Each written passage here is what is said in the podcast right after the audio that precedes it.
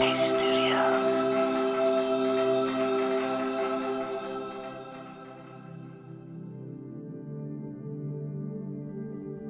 it's Andy here, and welcome to Radio Headspace and to Wednesday morning.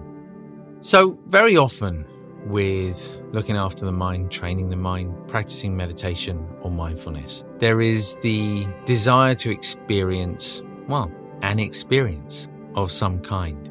A quiet mind, a moment of clarity, a flash of enlightenment, however we might like to think about it. But it's really in the stability. It's in that thread of consciousness, a thread of awareness through 24 hour period where it becomes most valuable. And sure, to begin with, we might only experience it during our meditation or in a brief moment of applied mindfulness during the day.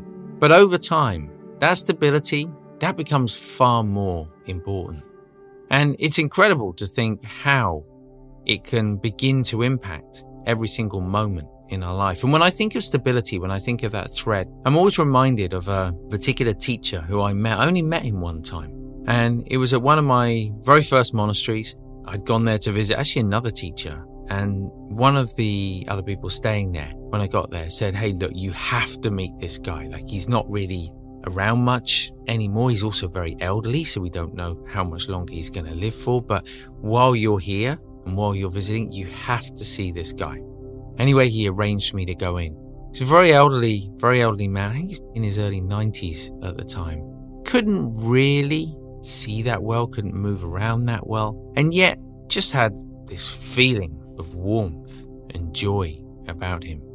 Anyway, he encouraged me to sort of sit down on the floor and he leant forward and he, he held onto the back of my head and just pushed his forehead up against mine as they sometimes do in Tibet. And it's sort of that touching of heads.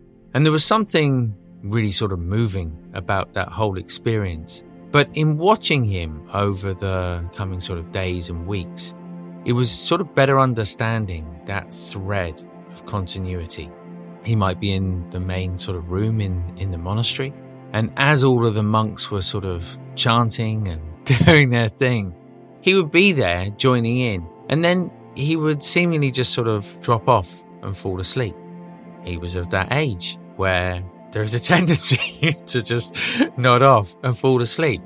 But it was fascinating. He would seemingly wake up, so to speak, but with no sense of surprise as though he'd drifted off or been distracted in his sleep. There was no shock at having woken up. It was seamless. He would wake up and he would pick it up from exactly where everybody else was and just continue. And there was something about watching that it was very clear that there was no real separation. The awareness was continuous, even when he fell asleep. There was this thread of awareness. And it's interesting, even in the monastery, people often say, Well, why do you sleep so little in, in the monastery?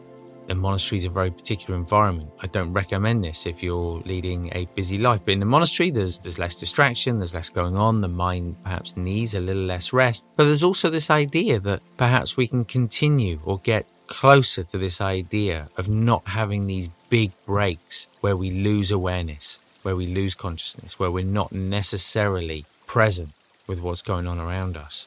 So, as you think about your practice, whatever form that takes, maybe you meditate, maybe you don't, maybe you apply awareness to other parts of your life, kind of consider that idea that it's only really when we find stability, when we feel as though that quality of mind is reoccurring throughout the day that we truly get the benefit from it. Because we might feel calm, we might feel relaxed, we might feel like we have a greater peace of mind in those moments, those few minutes when we take some time out for ourselves. But it's really when it shows up in the rest of our life, in those, perhaps most of all, in those challenging moments, in those testing moments. That's when we really see the benefit of it. So finding opportunities throughout the day to remind yourself of that quality of mind, even if it's just for a few seconds, can begin to create this thread. And that thread is going to be the most important part of the journey.